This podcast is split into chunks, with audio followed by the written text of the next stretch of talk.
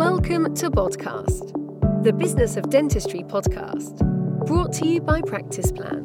Podcast delivers the best business advice, real life stories, and practical hints and tips to make your practice a more profitable and sustainable business. And now, here's your host. Hi, everyone, and welcome to today's episode of Practice Plan Podcast. My name is Suki Singh. I'm an area manager with Practice Plan. I'm joined today by Mark Topley. Hi, Mark. How are you doing? Yeah, very well, thanks, mate. Good to see you. Good to see you too. Um, so before we just um, fire some questions at you, Mark, I just um, if you wouldn't mind just giving us a, a bit of background of your experience and and um, you know where you're at right now. Gosh, yeah, okay. So um, I guess the best way to introduce is to say that I've got a kind of uh, varied career. Some would say checkered. Um, uh, what I'm probably best known for, or what people will, will most likely recognise me for, is I was CEO of Bridge to Aid, the charity, uh, for about seven or eight years. Worked with them in East Africa, um, living and working there for about 15 years.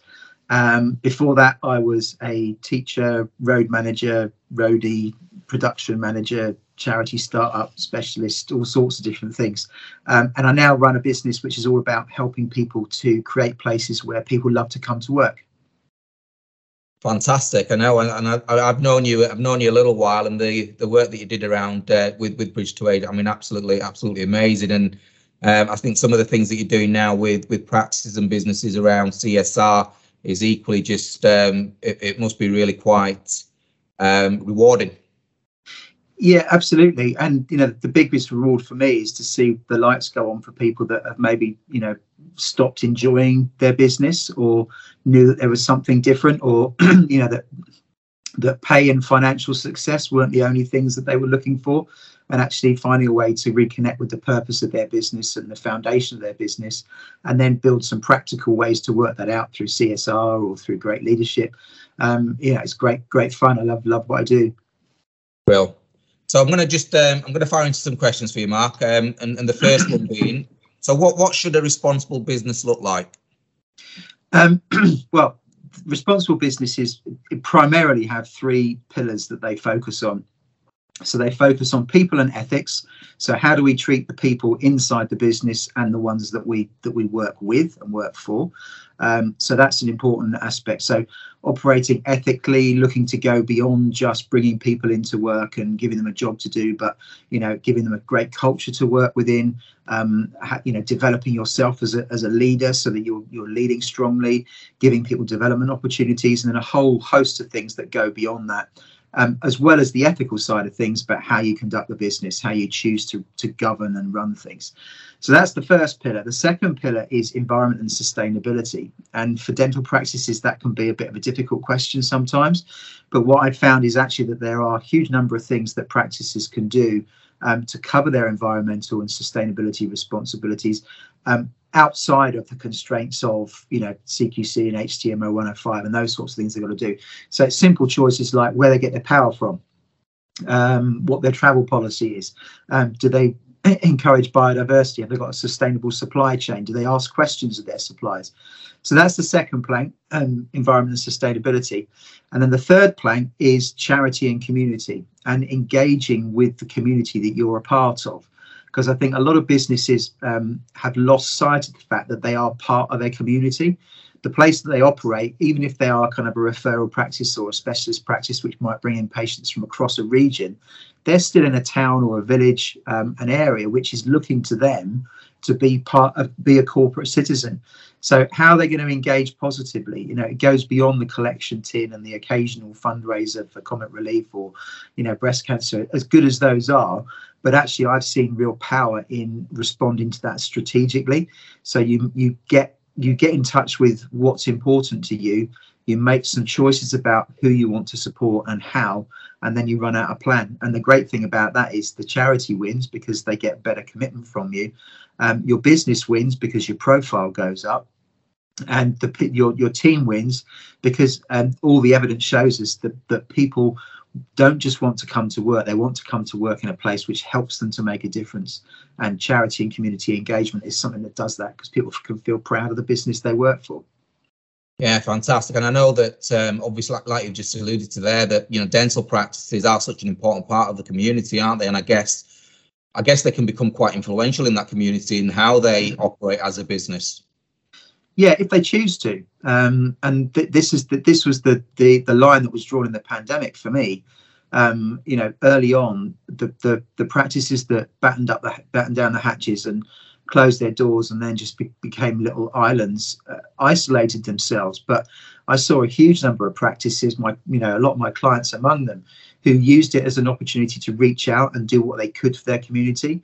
So they couldn't have their doors open and do dentistry, but they could they could engage um, particularly with the with vulnerable um, parts of their of their of their book um, with elderly patients. Um, they could use their influence to signpost people towards the right information. Uh, they did food drives, you know, donated PPE back in the days when we had spare PPE and all those sorts of things. So I think it's a it's a it's a choice and it's a mindset which is you can choose to do this if that if if that's who who you are, and if it's not who you are, then that's fine um, but you're going to miss the opportunity to to really benefit from it, both from from your point of view and to benefit the community. Yeah, that's one of the things I wanted to ask as well. Is it was how how the pandemic has really had an impact on practices and um, you know how they've started to look at things a little bit d- differently, I suppose, and how they can reach out to the community. And I suppose with with the pandemic with the pandemic and practice closing, you would have had different practices approaching it in different ways. I.e., as you said, one some that are just just close the door and and that was the end of it. And others really, you know, making sure that they were looking after the community. And mm. I would hope then that those practices just had a, a continuation of that sort of mindset after after we've come through it. Yeah, absolutely. I think a number of things happened for me that that I observed during the during the pandemic, and you know, one of them was it gave people a chance to really reflect on what life was all about. Um, and if you look on a macro level, all of those different um, subcultures of you know the Me Me Too um, hashtag, Black Lives Matters, you know, um, you know the George Floyd murder, um, uh, the environmental crisis, and all the stuff that happened, you know, th- with Greta Thunberg and the Blue Planet. All of those things kind of came together and mixed in with the pandemic. The sub the subculture questions became mainstream questions, and I think that's that's the difference now. Is that um, that, that I'm observing is pre-pandemic, people that came to me looking for CSR were very much early adopters uh, and innovators. Now it's much more mainstream because people are, are seeing actually not only do we know that we've got to do something about this, but we need to take some action on it as well. So um, that's been the big change for me, that shift from subculture to mainstream. And um, you know, the good news is that, that there are lots of things that people can do to respond to it. Yeah, absolutely. Um, just just going on to the next question, Mark. Um, are there any common issues you come across when working with dental practices? Um, the, the, the first one, the, the, the, big one is that people ask the what question before the why question. So you, you typically very people are we, we know we want to do more about the environment or we want to connect with our community or we know we should be doing stuff. So we've got a list of ideas about what we can do. And that's that's great, but that will only get you so far because unless the things that you do are rooted in your values and, and in an understanding of why you're doing it, then it's only going to last so long. Um, you know, uh, that's why, you know, I know what to do to, to get fit and to lose weight. But what do we all do it? Mm, no, because knowing what to do is not the answer. You've got to have a, a, purpose and a motivation behind it. So the first thing I always do is, is drill back into the well, why is it important? How important is it? Who are you trying to influence? And, you know, why does it matter? What, what's in it for your team to be part of these things? So that that's the that's the first issue that people face. And then the other one is they think that they have to suddenly be doing loads more stuff, um, which is not the case at all. Um, you know, I would say about 80 to 85 percent of the work that I do with clients and the advice that I give clients is about changing the way that they already do certain things rather than adding new things into the pipeline. So, you know, the choices you make about where you buy from, um, how you know re, uh, how you do how you deal with your waste, where your energy comes from.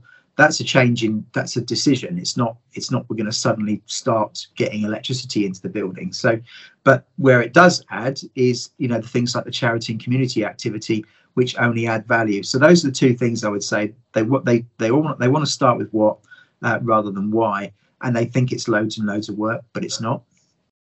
Yeah, and, am I right in thinking that it's got to be it's got to come from the top down in terms of the leaders of the business, in terms of them understanding those particular questions of themselves before they can, you know, really you really sort of like get that across to across to the teams. Yeah, I'd so I was talk about them setting the tone. Um, they they've got to set the tone for the business in in in all kinds of ways because um, if you if you leave it to chance or you leave it to your team, you end up with a hodgepodge of values and, and different ways of doing things, and that's just not the way that it works. And so, getting people to nail their colours to the mast in a positive way is, is a good first step. But I, I often talk about the, the job of the of the leadership of the business is to create the structure or the skeleton of what's going to happen. It's the team's job to put the flesh on the bones, and so engaging the team in the process at the right point and getting them to really feel like they're owning part of the process as well is is important as well. So you bring those two things together, um, but you've got to you've got to kind of be far enough ahead of people to inspire them, but mm. close enough to them in terms of the plan that they can relate to it and they can engage with it. That's the sort of tension with leadership, I think. So what just just leading on from that then. So what what do you think makes a, a good boss and how is this related to responsible business? Um, I, I, think it's I think it's the the the foundation of, of a responsible business is is to have good leadership at the heart because that determines how all the decisions that are made and and how you do things. Um, I think what makes a great boss. I think there are I you know my my um, my program, Great Boss Academy, talks about six layers um, for a great boss. The first one is that you've got to you've got to have a, a great inner boss so you've got to learn how to manage yourself. You've got to embrace that identity as the boss. Because if you if you're uncomfortable with that, or you're not, you're worried about upsetting people, or you know, sort of making strong statements about what you believe and what you think is important, which have to be done appropriately, then you're not going to be able to be a great boss because people won't be won't have something to follow. So that's the first one, uh, inner boss. Um, the second one is you've got to set the tone. So that's all around designing the culture that you want you want um, and setting the example, being true to that. Then you've got to connect. So up until now, it's all internal stuff. It's all me and what I believe as a leader. Now we're going to join that to the team through connection, which, which is about communication. Yes, it's so it's about the sort of stuff that we we do day to day, but it's how we talk to people and what we talk to people about. So making sure that in that connection, we're continually reminding people about what's important for the business, which leads to greater commercial success because people pull in the right direction because they know where they're trying to get to. But you also end up with a stronger culture because people know what's expected them of, on a day to day basis and how they add value. The, the next aspect is team leadership, um, and that's about setting up a team for success. Uh, the next one is individual leadership, which is all about the, the kind of um, engagement skills, you know, emotional intelligence, that stuff about working one to one with people and getting the best out of individuals because everybody's different and everybody needs a slightly different approach. And then the final layer is running a responsible business because that kind of caps it off for me. That if you've got all those core elements built in, but you're not taking it to the next level, um, then you are just you're just an island. Um, but you, as businesses, we have a responsibility and an, and an opportunity to make a positive contribution to society and towards the efforts to sort of push back on climate change. So those are the six areas for me. I suppose as well, um, just just thinking about that, Mark. You know, um, me speaking to to the dental practices and the business owners that I've been working with over the over and through the pandemic is about motivation for your team, isn't it, as well? And you know how that has dipped a little bit. I would think, you know, certainly for, for some of the conversations I've had. So some of the things you've just spoken about there, how that could really start to re-engage the teams and and get them motivated again to do things a little bit differently, possibly, but moreover, just to really start to move forward and deliver a vision for the practice all as all as one. And I'm guessing that's how your um your good boss academy can really sort of support them with that. Is that would that be right? Yeah, absolutely. So one of the, one of the things that we do around creating, you know, um, the the mission the mission of the business uh, is is to do that because I think I, I, don't know about you, but but people want to be feel like they're involved in a story. They want to feel like they're they're not just going to work and doing a job, but actually there's a there's a part that they play. There's a place they're trying to get to as a business, and there's things that they do along the way and so creating that it's what i the, the, all the stuff around that is what i call my creed which is one of the, one of the things that i do for practices and it's probably one of my favorite things that i do because you see people switch on to this is the story that we're part of, and it's like it's like when you know you can imagine what it's like. Um, you know the great the greatest example and apologies to any non-rugby fans here or any non-sports people but the greatest example of this is is the new zealand all blacks who you know most successful team franchise in history bar none across and all across all sports over decades and decades. And you you know that people that are going into that know that they're by that they are becoming part of something very special um, they they know what's expected of them. There's a culture that that they're going to be part of. They're going to contribute to. Uh, they know that there's there's going to be strong leadership around them that's going to support them. They know they're going to be developed, but they embrace that identity. And I think we we can, in a lot of ways, do that with dental practices if we take the time um, to really drill down into what's important for us and then frame it in a way that people can understand and, and, and relate to. So you know you're becoming part of us you know you're becoming part of something which we're trying to achieve which is going to help people and which is going to make a difference in the community. Yeah fantastic. Um, just just finally then mark just uh, the, the last question here. Uh, so what advice can you offer to dental practices to start implementing improvements to their business and workplace? Oh gosh that's a broad one.